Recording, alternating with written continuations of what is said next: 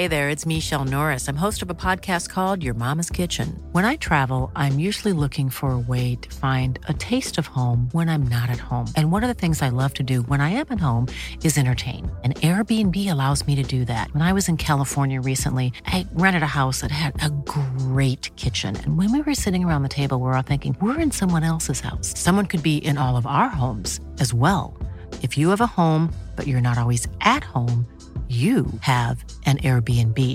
Your home might be worth more than you think. Find out how much at airbnb.com/slash host. Hey, it's Ryan Reynolds, and I'm here with Keith, co star of my upcoming film, If, only in theaters, May 17th. Do you want to tell people the big news? All right, I'll do it. Sign up now and you'll get unlimited for $15 a month in six months of Paramount Plus Essential Plan on us. Mintmobile.com slash switch. Upfront payment of $45 equivalent to $15 per month. Unlimited over 40 gigabytes per month. Face lower speeds. Videos at 480p. Active Mint customers by 531.24 get six months of Paramount Plus Essential Plan. Auto renews after six months. Offer ends May 31st, 2024. Separate Paramount Plus registration required. Terms and conditions apply if rated PG. Millions of people have lost weight with personalized plans from Noom. Like Evan, who can't stand salads and still lost 50 pounds. Salads generally for most people are the easy button, right? For me, that wasn't an option. I never really was a salad guy. That's just not who I am. But Noom worked for me. Get your personalized plan today at Noom.com. Real Noom user compensated to provide their story. In four weeks, the typical Noom user can expect to lose one to two pounds per week. Individual results may vary.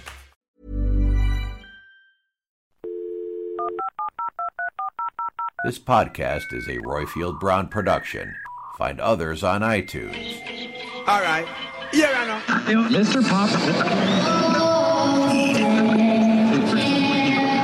That the only thing we have to fear is fear itself. Four score and seven years ago. When in the course of human events.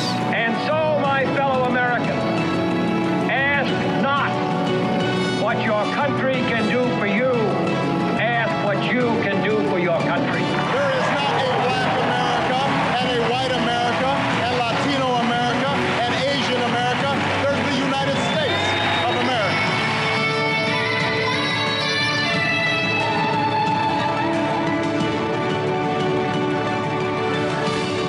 Hello, Royfield here, and happy 2021. Today is our third and final installment from our friends at the Twilight Histories. Now, this third story has been created by Christian Verboven, and his story is about James Monroe and the Barbary Pirates. It was Sean Overton Brady who, on our Facebook group, suggested that how about this as an idea that Monroe is captured by Barbary pirates on his way to his diplomatic posting in Paris. Now, very obviously, that was before he became president. So, that was his go at alternative history, and our friends at the Twilight History have decided to run with that. This is our third and final one, as I've said. So, um, on with the show, and then check in with us again afterwards for some more news about 10 American presidents. Hi, I'm Jordan Harbour from the Twilight Histories podcast. What you're about to hear is our third and last installment for 10 American presidents. And I want to give a huge thank you to Royfield Brown for giving us this chance to showcase our work for you. The concept for today's show comes from your listener, Sean Brady, from the Facebook group. He wrote, Cool idea what you're doing. Well, thanks, Sean. Here's my idea Monroe is captured by Barbary pirates on his way to his diplomatic posting in Paris. Go! Well, Sean, your idea was picked up by our very talented Twilight Histories podcaster, Tristan Verboven, who created this startling story for you. Have a listen.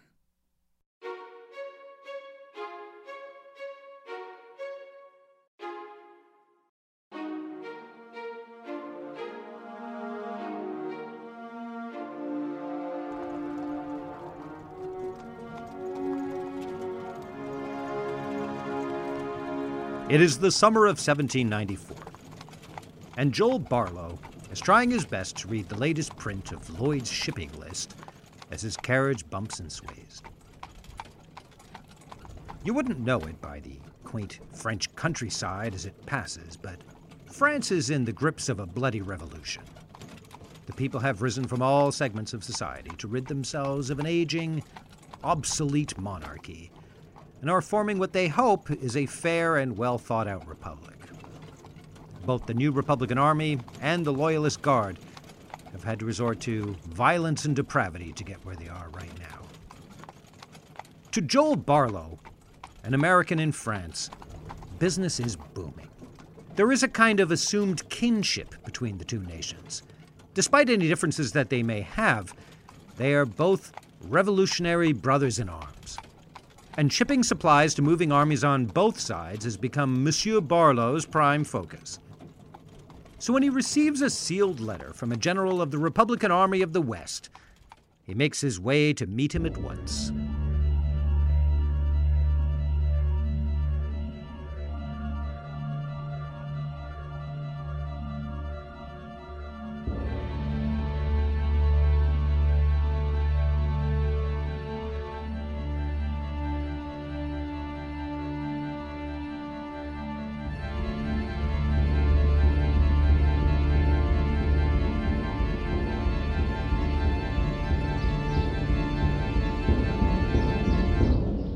An eyeglass scans slowly across the clustered farmhouses and hayfields.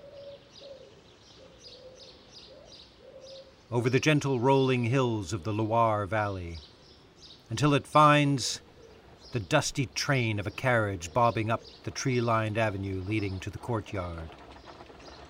The device is snapped shut to reveal a strikingly handsome young man with dark skin and tight, black curls continuing down his cheek into sideburns elegantly brushing up against the stiff, gold trimmed collar of his uniform. He turns to his attendant. Pas de protocole, he says sternly. Passez-le tout de suite. With a click step, the attendant backs out of the room, closing the large doors behind him, leaving the room silent but he is not alone. A man with rough, dark features sits awkwardly in a sumptuous chair, running his tri point hat between his fingers. And behind him, lurking sloppily about the room, are two swarthy types, dressed in an Eastern style, one of them grinning his rotten gold teeth, the other giving nothing but a blank, boorish frown. Placing the spyglass carefully in the drawer by the window, the uniformed man exits the room and descends the long hallway, his boots creaking the floor noisily. At the bottom of the broad stairway, he greets his visitor as he arrives in French, and then he nods for his Batman to leave. Welcome to La Grande Jaunée, Monsieur Barlow, Thank you for coming on such short notice. Monsieur Davy de la Pailleterie, it is an honor to see you again. Never mind these pleasantries, Monsieur Barlow. I am now General Dumas of the Army of the West. But for our purposes, you may call me Alex Dumas. Barlow has the dashing stride of an American, chiseled features and steely eyes, and his kerchief cravat is tied smart and tight. He takes his host's hand firmly. General, well, well. If I recall, on our first meeting, Monsieur Dumas, you were a lieutenant colonel in the Black Legion. That was scarcely two years ago. This revolution is bringing out quite a few battlefield promotions. You will find that I merit them, monsieur. Dumas gracefully motions him to follow as they mount the steps of the opulent chateau. We had plenty of those in our revolution, too, continues Barlow. You are too young to recall, of course. If I'm not mistaken, I was being enslaved on the plantation in Saint-Domingue at the time, chuckles the general grimly. Yes, of course, replies Barlow. There's such an extraordinary rise. This new revolutionary fervor. Atop the stairs, the men stand face to face. Any person who puts his foot in France is no longer a slave, no matter his race. This has been so long before the Revolution. Both men push out their chests, gnashing their jaws. Dumas leads him towards the room and stops in front of the door. I did not call you here to discuss my career, Monsieur Barlow. La politique non plus. He pauses before reaching for the doorknob. Upon our first meeting, you presented me with a letter of introduction by the former consul in Paris, Monsieur Jefferson. Vous rappelez bien? In it, he described you as a capable man of extraordinary abilities and connections, and an intimate of Monsieur Jefferson himself. You will find, Monsieur Dumas, that I am worthy of all those things. Then I shall now introduce you to a man whose presence here at Chateau Joigny is known to no one but you and me. He has a message of terrible gravity for you. He opens the door and leads him in. As they enter the Grand Salle, the man stands up hastily, only to be stopped by the hand of one of the two brutes. Voilà Monsieur Joël Barlow, says Dumas to the man. He is an American and can bring your message to Washington. Barlow looks around the room inquisitively. Somebody please tell me what this is about. Monsieur Barlow, this is Luigi Giuseppe, first mate of the frigate Minerve. He looks at him gravely.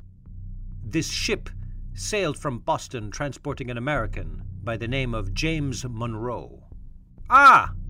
The new consul, appointed by Mr. Jefferson himself. He's expected to arrive any day. Barlow looks at the man. What news of his passage? The man stands up again, and this time the brutes allow him. Looking over his shoulder nervously, he hands Barlow a silk pocket kerchief monogrammed with J. M. The news I have of Monsieur Monroe is a matter of national attention, sir. Barlow puts up his hand to stop him and stares down the brutes. Who are these men? he demands. Dumas steps in. These men are inseparable to Monsieur Giuseppe for his duration in France. They arrived with him in La Rochelle on a vessel from Tunis. They are here to see that the terms are properly communicated. The smaller of the two brutes comes to life, revealing at once a ghastly smirk. Barlow pauses for a moment in horror, looking into the desperate eyes of the first mate. A vessel from Tunis! He turns to the general. Why, Monsieur Dumas, th- these men are Barbary pirates! Pirates! laughs the corsair through a bog of gold teeth. Yes, monsieur. Pirates! Pirates, yes!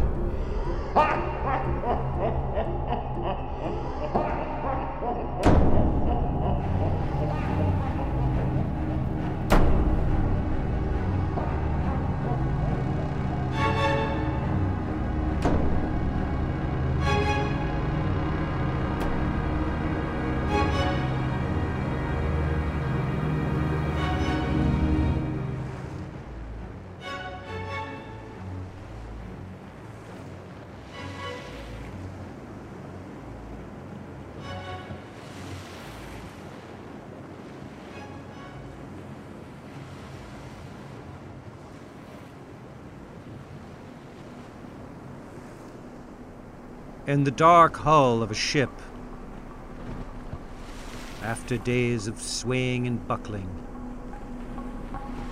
too many days to count, for some days have had no light at all, and others have lasted an eternity. And James Monroe has found a way to prop his head to rest in the foul recess of a damp wooden box closes his sore, shallow eyes in search of sleep. And in that tranquil place, memories come to his mind. He is at the home of his friend, Thomas Jefferson, having breakfast à la Francaise to celebrate his appointment as consul in Paris.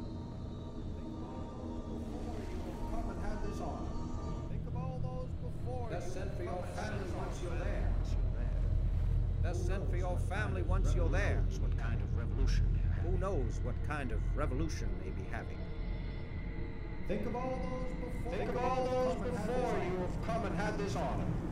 Best send for your family. Best send for your family once you're there. Who knows what kind of Who knows revolution what kind of having? revolution may be having?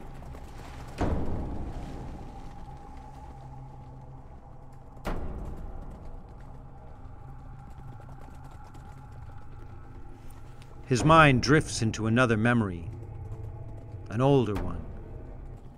They are in Richmond at the market, holding the hand of his father. A family of slaves huddled on a platform. His father calling out bids. A man with a stick beating the poor woman as her child is pried from her clutches.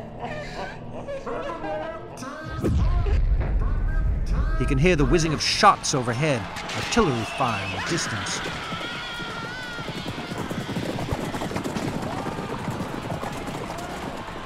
Monroe rushes below deck to destroy his documents until the corsairs burst into the room, climbing the rigging, daggers in their mouths.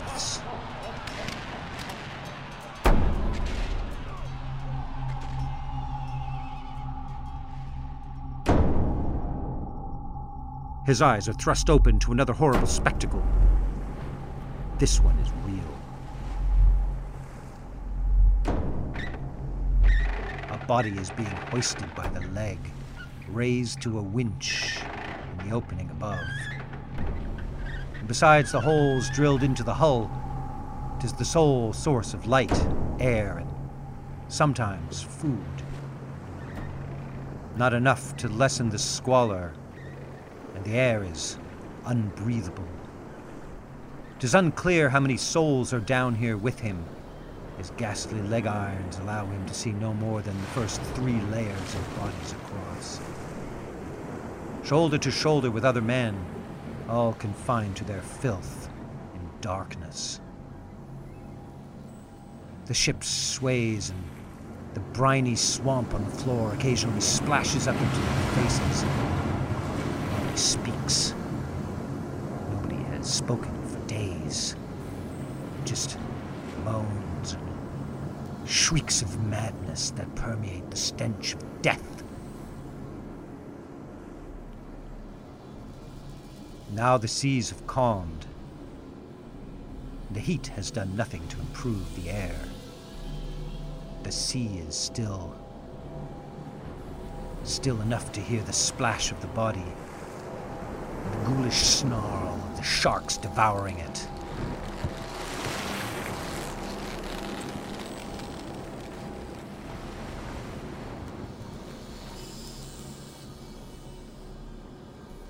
Some time later, the sound of small boats rub up against the port side, and voices call out in Arabic.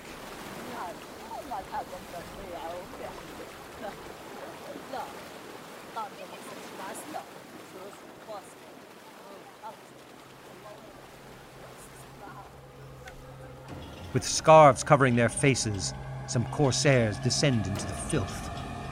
With whips and devices built for this sole purpose, they unshackle the bodies and gather them a dozen at a time into a cargo net, where they are hoisted into the light.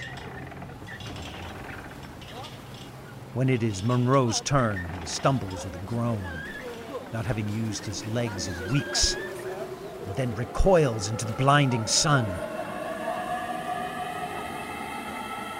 Crammed like livestock into the net, he can barely open his eyes in the blazing light. Just enough to make out the port of a vast city.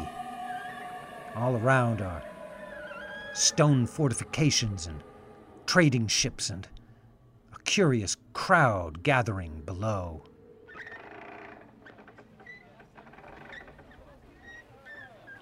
They are lowered to a trough in the middle of a bustling harbor, and to the delight of onlookers are told to undress and wash. Still scowling from the sun, Monroe is happy to relieve himself of the now tattered, wretched rags, and fills his lungs with air, drinking to his thirst. They are surrounded by spearmen in black faces, turban and cloak, thick belts around their waists filled with daggers and ornate pistols. As his vision returns, he observes his surroundings. They are in the Arabian world, presumably Africa. People are dressed in long flowing robes, their hair covered in cotton headdress. The buildings are flat roofed mud dwellings, and in every direction there's a skyline of onion shaped buildings. Each prisoner is tossed some rags to wear and a blanket. As Monroe puts them on, he's interrupted by a large, reddish brown skinned man with leathery complexion and dark, piercing eyes set narrowly on his face. His head is wrapped in a magnificent blue shroud. His hand darts out, clutching him firmly by the chin. It smells like jasmine and is adorned by a splendid ring.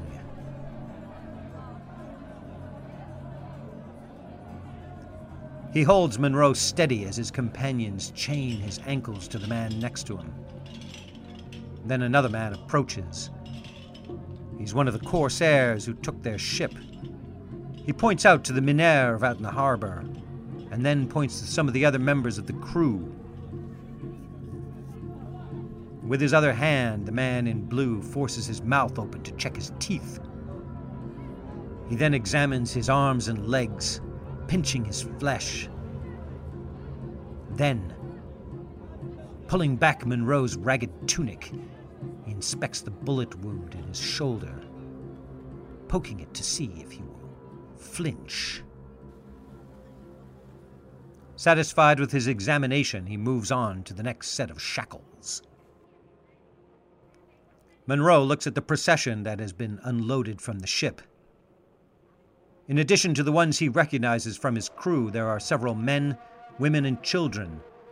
Some of them Africans, some of them Europeans, all of them now slaves.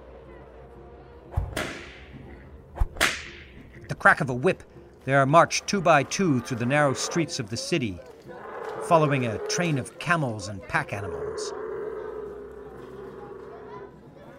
They pass marketplaces, mosques, shops, gawking onlookers, and a group of boys who throw rocks at them as they pass. The moment the whipped man is out of earshot, the African man that Monroe is chained to speaks in a low voice. You an Englishman? American, mutters Monroe, surprised by the sound of his own voice. Me too, replies the man. Born in Virginia. Monroe is taken aback, but silenced again by the crack of a whip.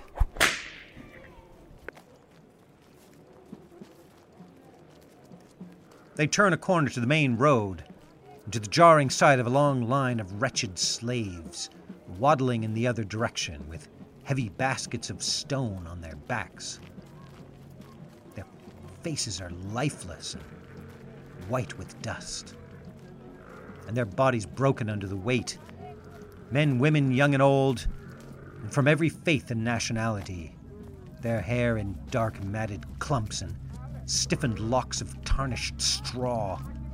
And one by one, James Monroe looks into their sullen resign for a sign of life, seeing nothing but the ghostly visages of broken souls. Monroe speaks again. It seems soon we'll be joining them. You are already one of them, he replies grimly. The sailors will probably die in the oars of ships, and women will do domestic work. The pretty ones, at least. And those awaiting ransom? Huh. These Berbers are all business, he grunts. They like to keep their reputation.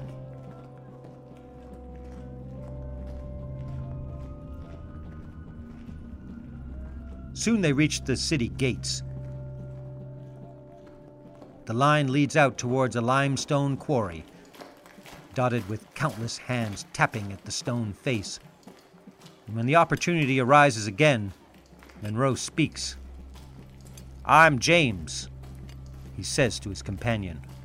Cato, replies the man. Tell me, Cato, how does a Negro man from Virginia come to be on an African slave ship? Same way as you, I suppose. He pauses for a moment. I was born a slave, but I've been a free man for years. I earned my freedom fighting for the British. I dare say we uh, have likely faced in battle, replies Monroe. After independence, I joined the Loyalists and settled in Nova Scotia. Later, with the help of abolitionists, we moved to Sierra Leone, where I was captured again. The whip cracks again, and Monroe and his companion continue on their slow, sad march. How different our lives have been, sighs Monroe, and yet our fate is the same. They now enter the quarry where scores of slaves are packing stones into baskets and loading them onto their backs. And they are corralled towards a dark mine opening in the hillside. And before entering, Cato speaks. I know nothing of fate, he says sternly. You may think that you have once fought for your freedom, James, though it didn't include mine. You may feel more kin to the men with the whips than the ones in chains. But we are now bound by more than just chains. Once a man has gained his freedom, he can never again be enslaved. And I intend to fight for mine again. James Monroe, taking in the horrors around him, can scarcely imagine what awaits him in the darkness of the cavern. All he knows is that all those who leave it do so with sunken eyes, broken souls, crushed under rocks, thrashed by whips, and starved to despair. And in the last bit of African sun, before they crouch down into the foul darkness, Cato turns and looks him in the eyes, the way that no black man had ever done before that day, and says to him these words that give him the hope and the will to survive. We are all brothers, says Cato. We are all brothers now.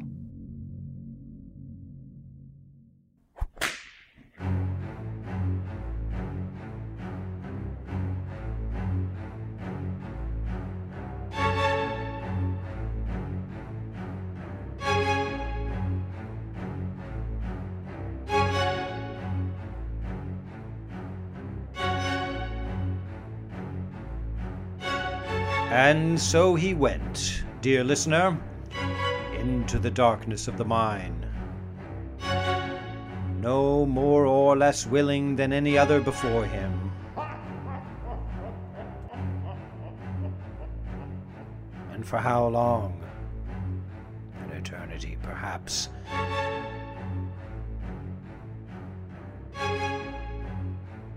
James Monroe a learned man of good Virginian stock, a hero of the Revolution, founding father to a nation, and future President of the United States, reduced to a wretched slave at the hands of pirates, vestiges of an ancient civilization. But there is hope for his soul. His fate is in the hands of capable men, each with his own score to settle. A cunning entrepreneur, a powerful French general, the President of the United States, and a shacklemate with an eye on his freedom. What happens next is left to the imagination.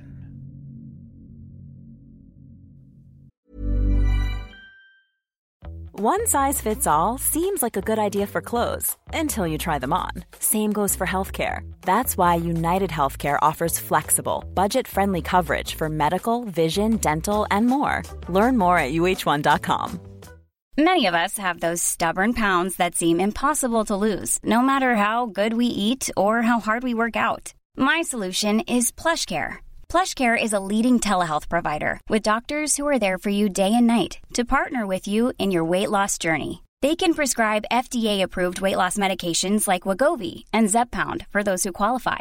Plus, they accept most insurance plans. To get started, visit plushcare.com slash weight loss. That's plushcare.com slash weight loss.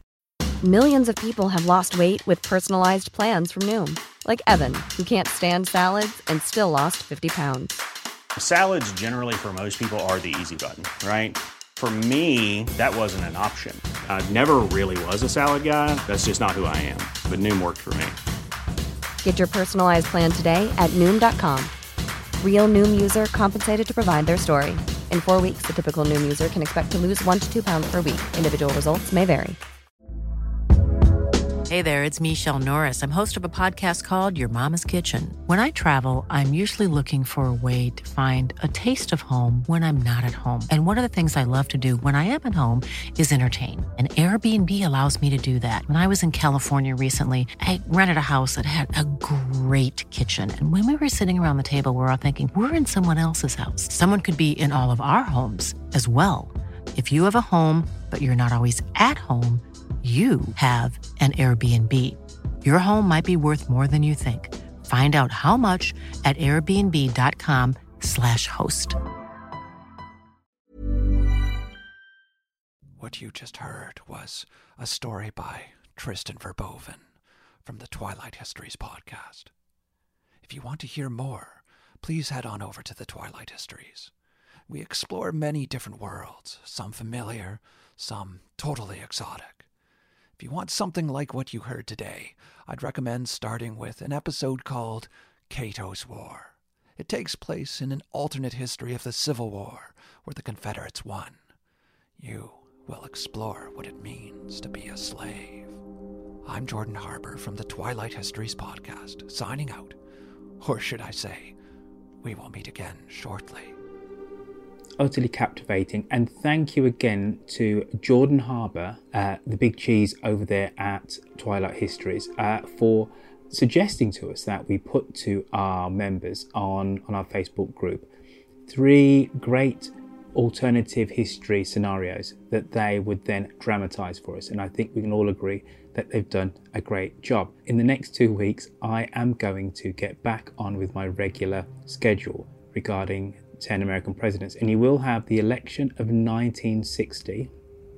And then before the end of February, we should have part two of Reagan. What I have to do though is uh, promote my conference, Intelligent Speech. I think a few of you will know that I've been doing this now for a couple of years. We did started this in 2019 and we had a physical conference actually in New York. Very obviously, last year uh, we couldn't have a physical conference, but basically, what it is is I get together 30 to 40 different podcasters, and online now you can basically go on and log on and enjoy presentations from your favorite history and media podcasters. Also, going to include a few YouTubers uh, this year. What happens is they can present for up to 40 minutes of which 20 minutes is q&a so if you're watching along and uh, you really wanted to pose a question to a specific podcaster you have that opportunity. So uh, tickets for intelligent speech spring 2020 because we are going to do another one later on this year can be purchased at intelligentspeechconference.com so intelligentspeechconference.com go there. The tickets early bird tickets are $20 uh, this year, we actually, uh, our keynote speaker is David Crowther of the History of England. And there will be uh, new podcasters coming onto the roster up until we go live. So that is going to be Saturday, April the 24th. It's going to start at 10 a.m. Eastern, which is 7 a.m. Pacific and 3 p.m. London time. Now, for those who are in a bit of the world which is um, inhospitable for, we will be um, giving members only feeds. If you bought a ticket, you will be able to watch the feeds basically at your leisure afterwards as well. So, Intelligent Speech is happening on Saturday, April the 24th at 10 a.m. Eastern, 8 a.m. Pacific, and 3 p.m. London time. Go to intelligentspeechconference.com to sign up for that. Uh, very lastly, I have to say thank you to our first three Patreons. I did say a couple of uh, editions ago, you know, I'm going to go back onto Patreon, and if I can get up to uh, $300 per month, I will commit to doing shows per month. Now, the first Patreon is a one Luke Baxter. Now, I know Luke very well. Luke, very cheeky of you, but, but thank you for that. Also, like to thank Jason Macaulay and Scott who've also decided to contribute to 10 American Presidents because they would like uh, me to produce the shows monthly. I'm completely up for doing that, uh, but I just need to make sure that the amount of time that I spend on these things, at least there's some level of recompense. So, again, thank you, Scott, thank you, Jason, and thank you, Luke. If you'd like to go and join them and go and see what the members' perks are, go on to patreon.com uh, find 10 American presidents over there and uh, please sign up and donate. See you all again in approximately two weeks' time for the election of 1960. Bye bye.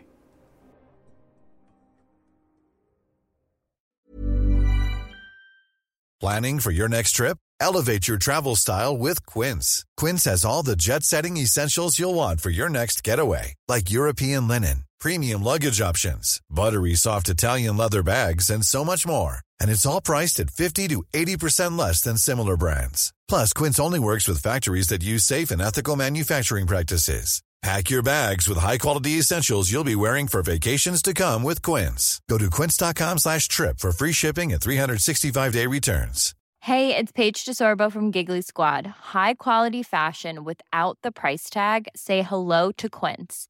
I'm snagging high-end essentials like cozy cashmere sweaters, sleek leather jackets, fine jewelry, and so much more. With Quince being 50 to 80% less than similar brands. And they partner with factories that prioritize safe, ethical, and responsible manufacturing. I love that. Luxury quality within reach. Go to quince.com slash style to get free shipping and 365-day returns on your next order. quince.com slash style. When you make decisions for your company, you look for the no-brainers. And if you have a lot of mailing to do, stamps.com is the ultimate no-brainer. It streamlines your processes to make your business more efficient, which makes you less busy. Mail checks, invoices, legal documents, and everything you need to keep your business running with stamps.com. Seamlessly connect with every major marketplace and shopping cart. Schedule package pickups and see your cheapest and fastest shipping options from different carriers. With rates up to 89% off USPS and UPS rates. And with the Stamps.com mobile app, you can take care of mailing and shipping wherever you are. Make the same no brainer decision as over 1 million other businesses with Stamps.com. Sign up with Code PROGRAM for a four week trial, plus free postage and a free digital scale. No long term commitments or contracts. That's stamps.com. Code program.